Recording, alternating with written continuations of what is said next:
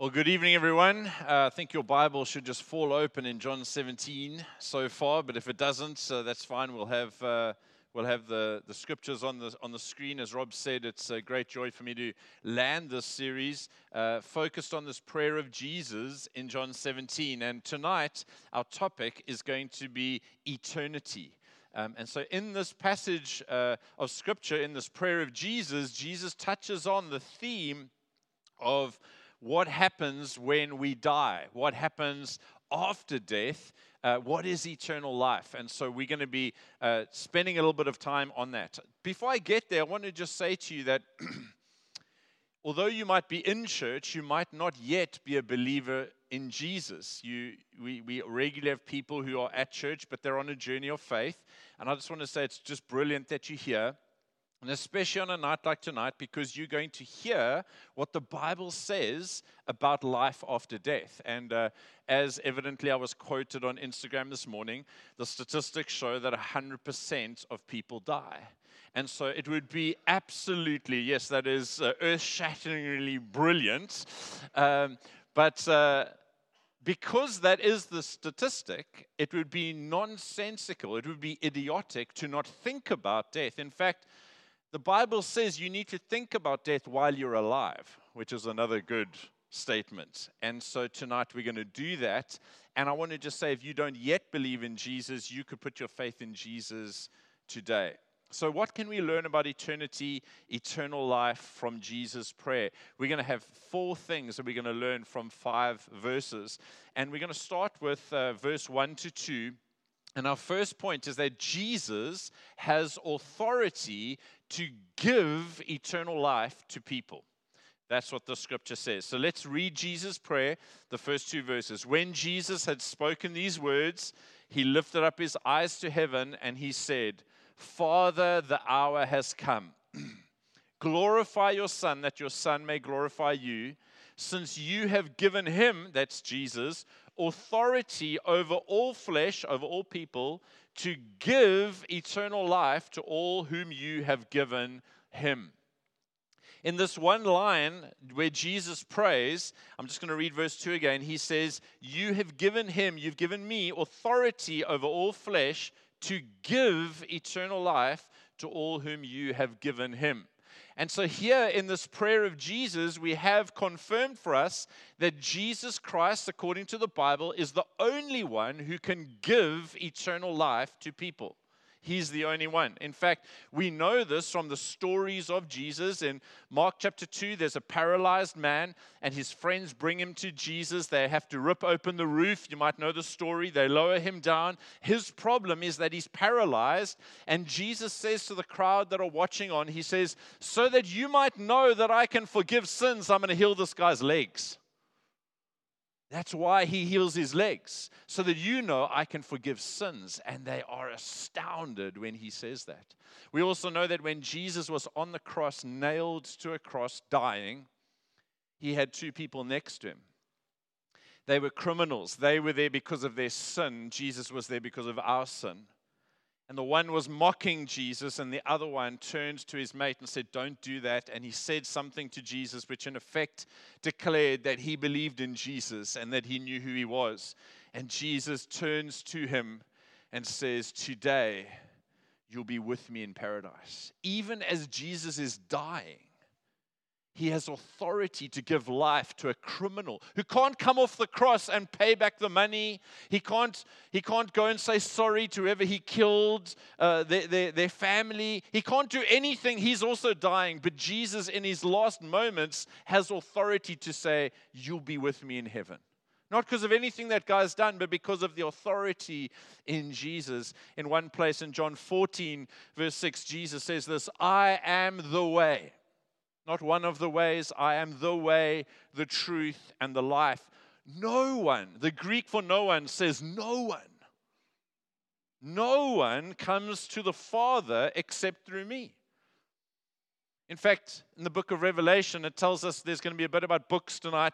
There's a book called the Book of Life. And it's also at some places called the Lamb's Book of Life. It's a book with the names of everyone whom Jesus has given eternal life to, and it's got his name on it. It's his book. because he's the only one with authority to give eternal life. Peter, when he's preaching in Acts 4, proclaimed, There is salvation in no one else, for there is no other name under heaven given by which men must be saved. Acts 4, verse 12. Now, I tried this this morning, I'm going to try again. In Zulu, you could say, Akuzona zonke izindlela izia ezulwini bazalwan. Amen?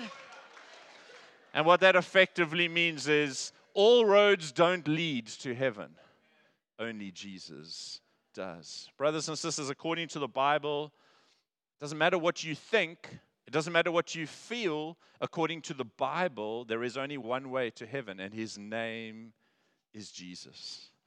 And so the good news is that if you bow the knee to Jesus, if you put your faith in Jesus, if you trust Jesus, if you ask Jesus to save you, he will.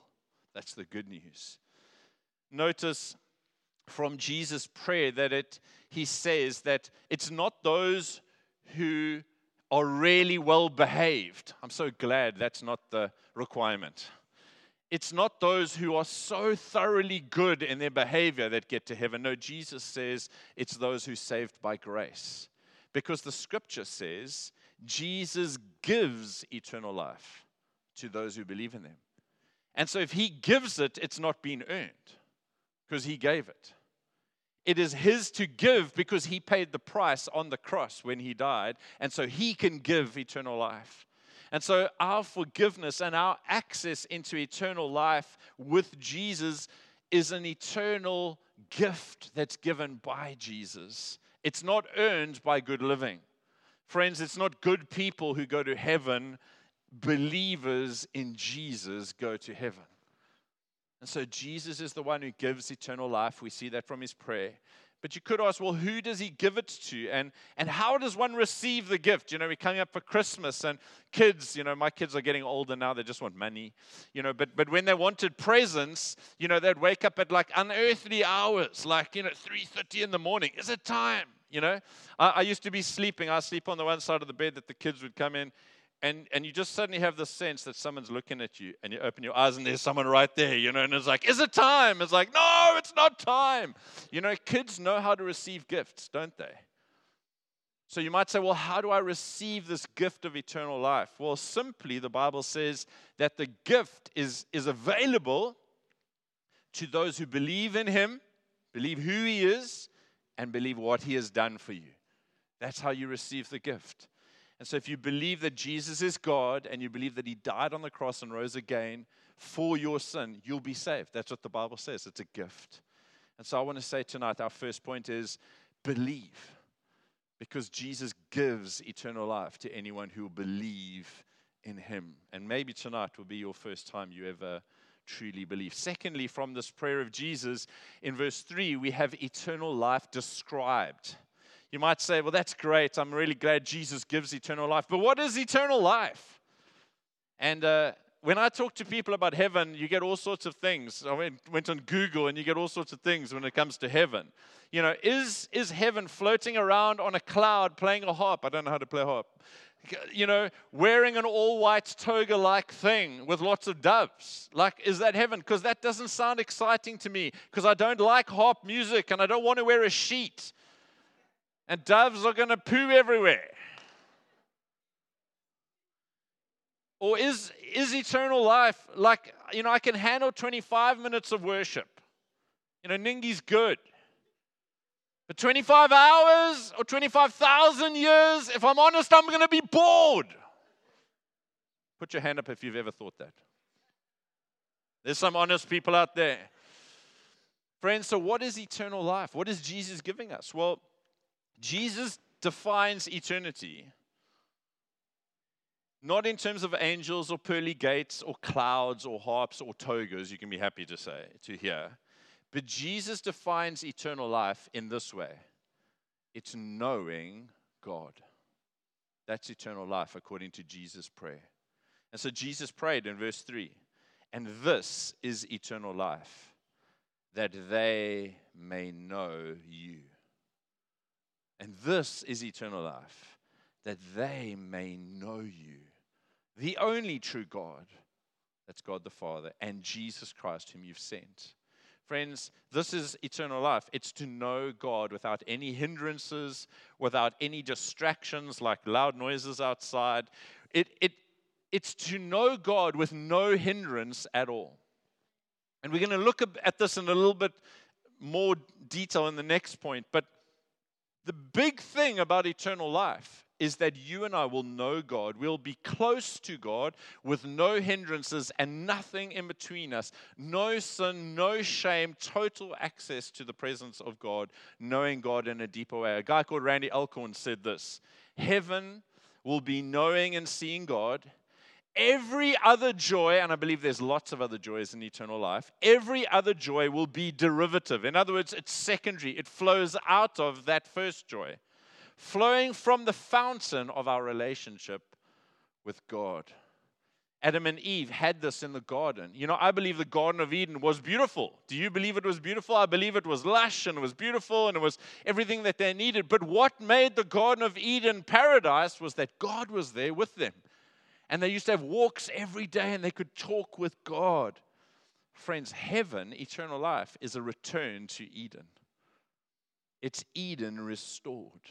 It's proximity, relationship, closeness to God restored for you and me.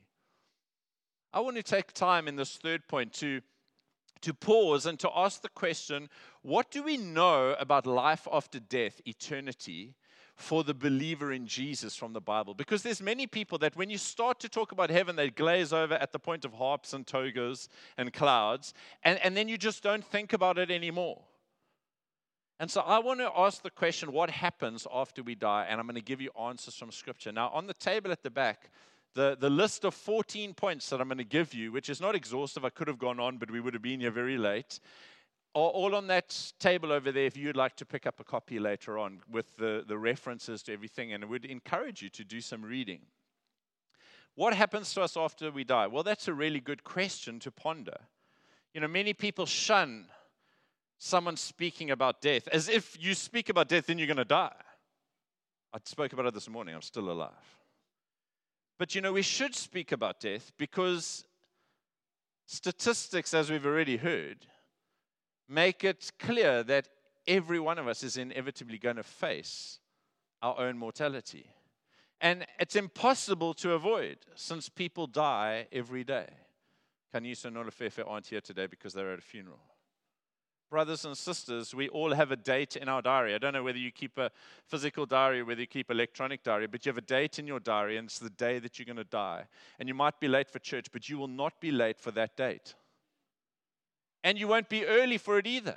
You know, if you don't go to gym tomorrow morning, you won't, you won't, you won't be early for the date either. And you can't reschedule it. You can buy the best cream, but it won't reschedule your date. So let's talk about what the Bible says happens after we die. Firstly, death is a transition, not a termination. It's a transition from this life into the next life. The Bible says that in death, what is mortal, what was perishable, gets swallowed up with life. That's 2 Corinthians 4 4. So when you die, what was mortal gets swallowed up with life. There's more life on the other side than death than this side of death. And so it's like getting into an elevator, someone once said. One day you stand, if you're at the Galleria, you're going to get really old waiting for that elevator lift to open. But you stand in front of the doors, and one day the doors open when you die. And it's kind of like you go in, and then the doors close, and then the doors open on another level. Death is a transition from this life to the next life. That's all that death is. After death, the Bible says that if you're a believer in Jesus, you will see God face to face. 1 Corinthians 13 12. You will know him, he'll be known by you, he will make his dwelling with you. Jesus' prayer gets answered. We will be transformed in that moment in God's presence we'll be transformed into his likeness. Now, some of you, having, having put your faith in Jesus, you've made some progress in godliness, and, and some of you haven't made as much, and I haven't made very much at all. But in the moment that Jesus comes back, we will be like him as he is. That's what the Bible says. You will be glorified, is the word in Scripture. On that day that Jesus comes back, Thessalonians 2 Thessalonians 1 says that we who've believed in Jesus will marvel at the majesty and the glory of who he is. You know, sometimes in worship, I, I don't know if you get this feeling, you just feel like these words are, are evoking thoughts and emotions and realities in me, but I'm not big enough for the realities that are, that are being evoked. I believe on the day that Jesus comes back, it's just going to be amazing. The word the Bible uses is you're going to marvel at Jesus and you're going to worship him forever on that day that Jesus returns, you might not know this about eternity, but there is no sun, and there is no moon, and there is no sleep. That might sound like bad news for you. And there are no lamps, according to Scripture. You can go get the verses behind. Why? Because Jesus is so gloriously radiant, there's no need for a sun or a moon or lamps. Jesus and his glory is what will be shining. That's Revelation 21 23 and Revelation 22 5. In eternal life, for those who put their faith in Jesus, you, you're not going to just grow a little bit. You're going to keep growing and growing and growing and growing in your knowledge of the greatness and the majesty of God. It says in Ephesians chapter 2, verse 7, that, that God in eternity is going to show you the immeasurable riches of the grace and the kindness that God has shown to you and me in giving us Jesus. It's like it's going to take the Father forever to show you how kind and gracious He's been to us in giving us His Son. And we're just going to sit there. It's like glory 101 this is what Jesus has done for you. And then Glory 102 and 202. And it just keeps going. And we're just going to see more and more and more of the glory of Jesus and the wonder of his grace. And one day we know from Revelation 21, God is going to stand up and he's going to declare, Behold, I make all things new. And he's going to renew everything in a moment like that. And so the Bible says that eternal life is not spent playing a harp on a cloud, but eternal life is going to be in a new heaven and a new earth. And I love that, that the Bible says that we're going to a new earth because I know what this earth is like. And there's aspects of this earth that are amazing. But then there's also rubbish on the side of the streets and erosion and crime and etc. etc. And so, but I know what earth is like, and so I can imagine what new earth is like where there's no sin, no pain, no tears, no corruption, no, no trash, no nothing. It's just going to be glorious. And I'm really encouraged by that because sometimes when I look at a sunset or a sunrise or I walk on the beach or when I used to bodyboard or surf with Robson, and there's just the perfect wave, and you in the green room and Rob's not. no joking. In those moments, you suddenly think, man, this is amazing. And you think, well, the best I've experienced here is nothing compared to what's to come. Randy Alcorn said this Every joy on earth is an inkling, a whisper of greater joy the Grand Canyon, the Alps, the Amazon rainforest, the Serengeti plains. They are rough sketches of the new earth. They're just faint little sketches of what's really to come. I love this. It's like licking the spoon from mama's beef stew an hour before supper. Now, I can identify with this because when we're cooking at home, the bowly boys just start appearing. It's like they're just drawn magnetically.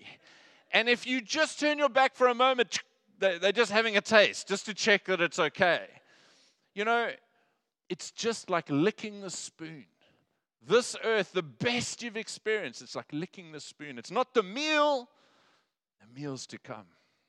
Friends, the best is yet to come if you've put your faith in Jesus. Don't hold on so tightly to this life. This is just licking the spoon.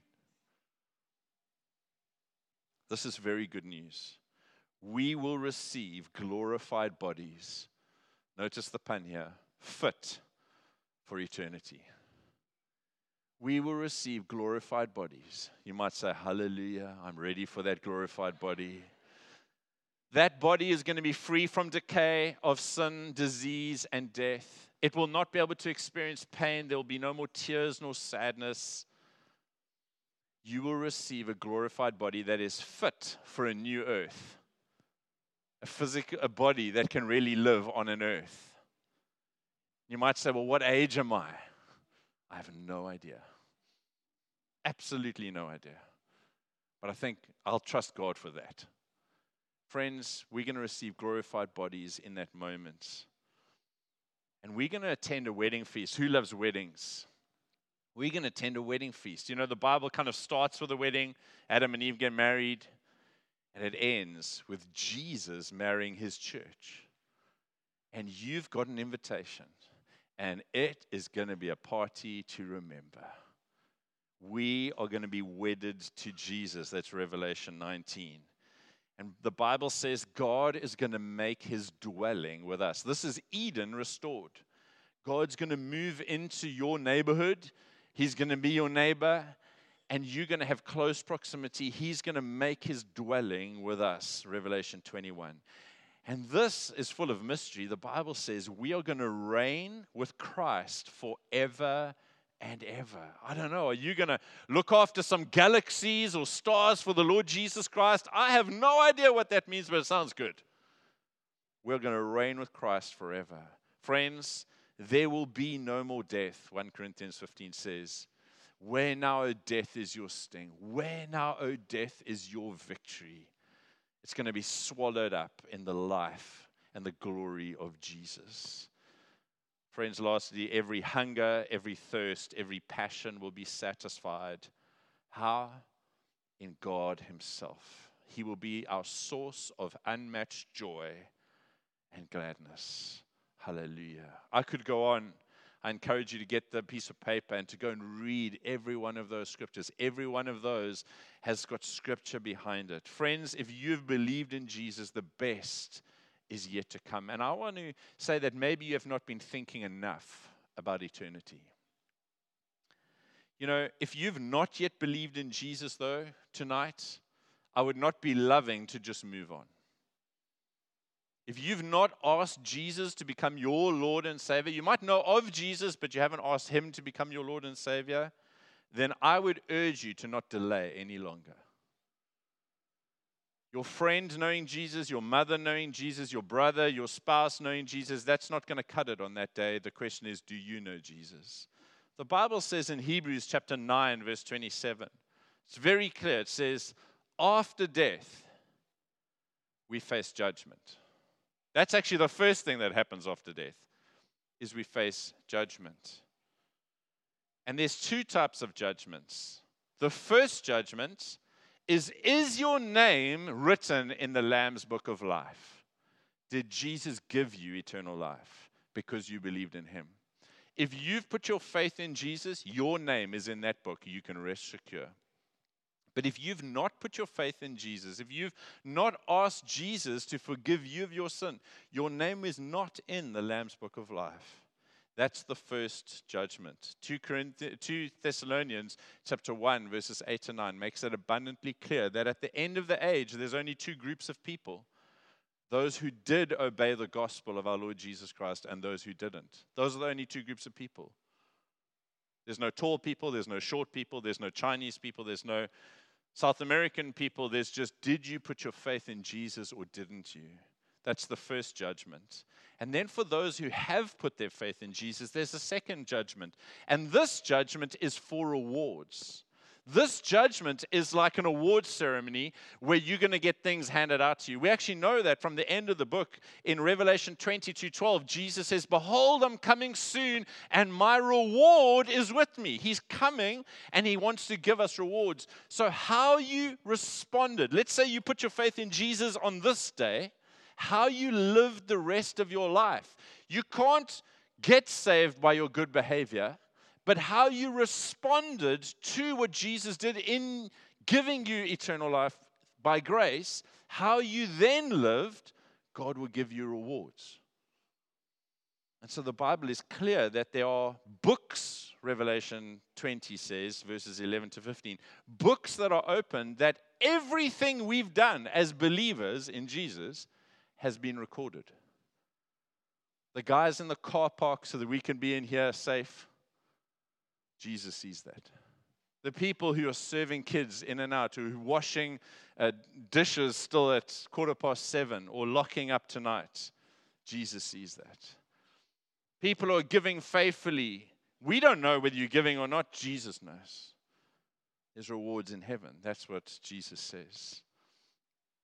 But it says of this in Revelation 20 of anyone whose name was not found written in the book. This is what it says Revelation 20, verse 15.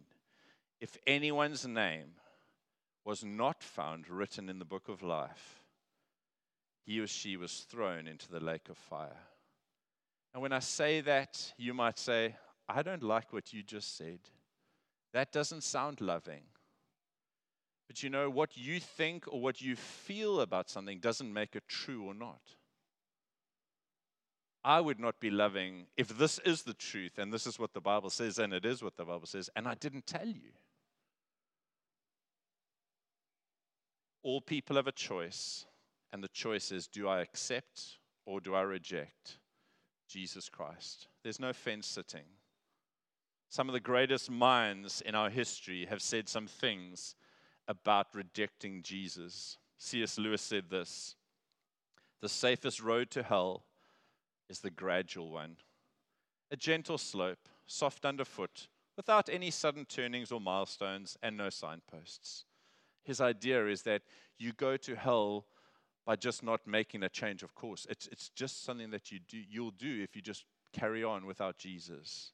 Jonathan Edwards, a great theologian from America in the 1800s, said this Almost every natural man or woman that hears of hell flatters themselves that they will escape it. He depends on himself for his own security. He flatters himself in what he has done, in what he is now doing, or what he intends to do.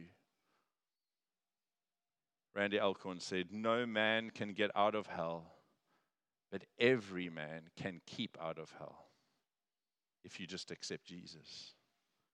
Friends, because death is inevitable, it's worth preparing today for that day.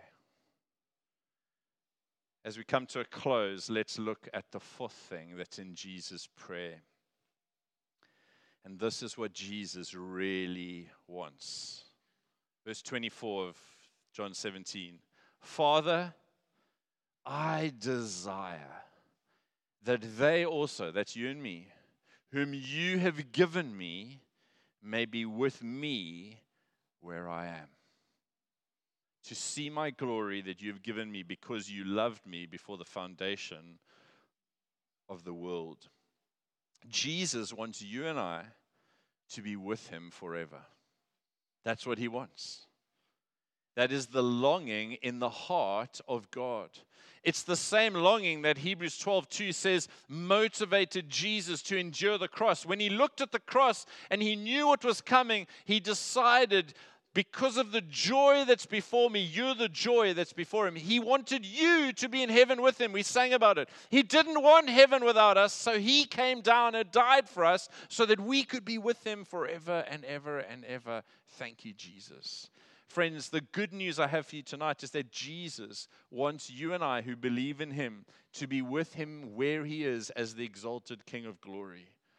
And more specifically, in fact, the language that the Bible uses of this longing in the heart of Jesus, it uses a metaphor. And the metaphor that it uses is of a bridegroom who is longing for his bride.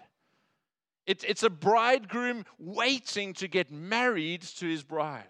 I know this longing. I, I went out with Nadine for six years, and, and she even missed her graduation because I wasn't waiting any longer because I wanted to get married to her. And she wanted to get married to me as well.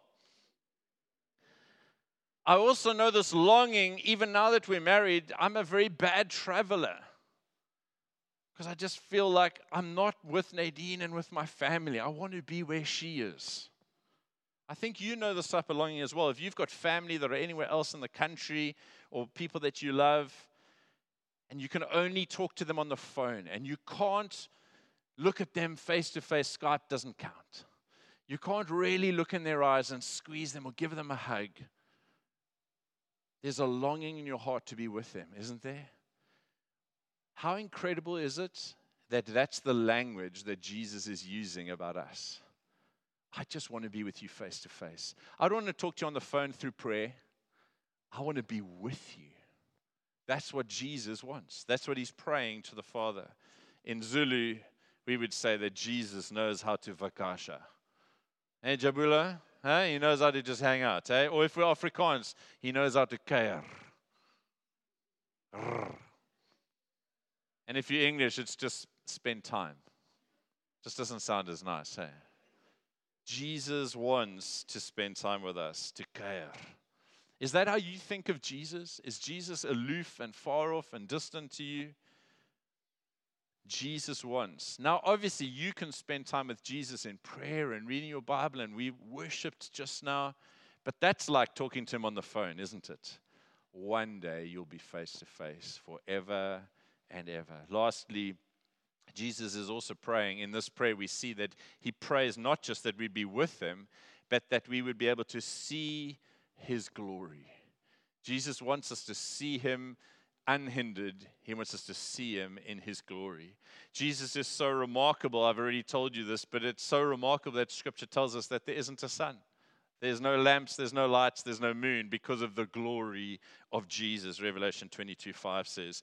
And when I think of the glory of Jesus and what he's done for us, again, I just go to Ephesians uh, 2, verse 7, where it, it kind of hints that it's going to take forever for God to show us the goodness and the kindness and the mercy of, G- of God in giving us Jesus. Friends, if you think you've gotten your head around, yeah, I know what Jesus did, he came and died on the cross. If you think you've got your head around the glory and the wonder of the grace of God in giving us Jesus, then I believe that you've just revealed that you haven't got it yet. Because it's amazing. Jesus' glory is amazing.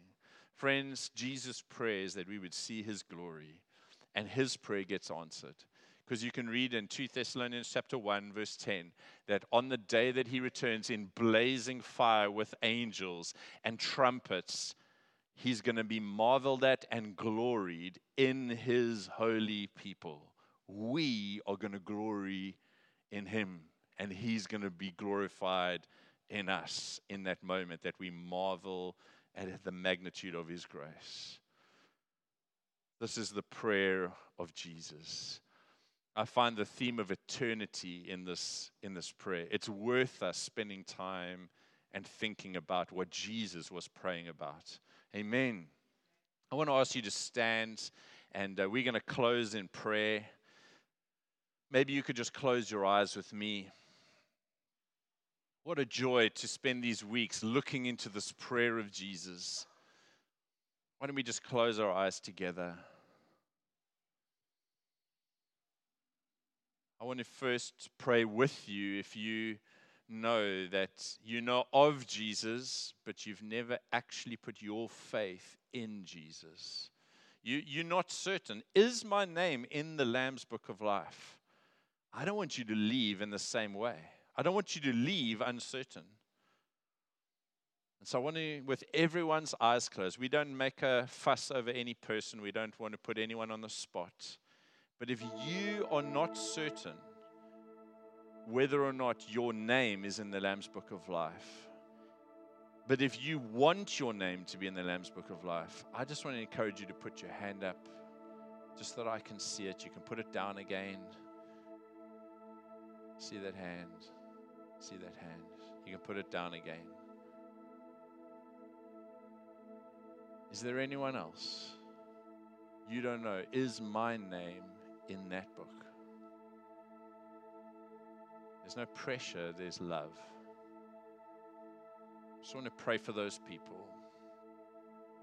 You know who you are, you put up your hand, you know what you're feeling God's doing, you you know what I've said and what you've heard from Scripture. And Lord Jesus, I pray for every person in this room. And I pray that we would know that you want to give eternal life to us. That's why you died. I thank you that there is nothing extra that anyone has to do that we just have to put our faith in you. So if that's you tonight and you put up your hand, why don't you just say, Jesus, I believe in you. I believe that you're God. I believe that you died on the cross and that you died for my sin and you rose again so that you could give me eternal life. And so, right now, I ask you to forgive me of my sin and to give me eternal life. Thank you, Jesus, that you have authority to do that. And so I receive eternal life right now. Thank you, Jesus. For the rest of us, or for all of us, I just want to pray for you. I really feel that sometimes the mistakes we make in this life can often be rooted in not living with a clear enough sense of eternity in our hearts. When we just live as though this life is all there is, we can make some seriously bad mistakes. And I want to just pray that the whole topic of heaven and a new earth would just explode in your heart and it would become more of your reality. There's a guy who once said that Satan doesn't need to convince us that heaven doesn't exist, he only needs to convince us that it's boring and that it, it therefore has no more power to, to keep us in moments when we need to be kept. Sometimes when you're on a long journey, you need to remember where your destination is. And maybe that's for you tonight. Just a reminder, a refreshment. This life is just licking the spoon. The best is yet to come. That's not just some wishful thinking, that's the scripture. There's authority in those words. So I just pray, Lord, for everyone in this room. I pray, Lord, that we'd be more heavenly minded. Lord, that we'd be more eternally aware. And that that awareness would impact our now. And it would impact who we reach out to and who we impact because we're aware and we're convinced of what scripture says about eternity. Lord i pray for that in your mighty name lord jesus thank you for including this prayer of yours in scripture so that we could learn from it and we could meditate on it and we could be transformed by it. We thank you. We look forward to meeting you in glory one day. In Jesus' name, amen. Amen. I want to really encourage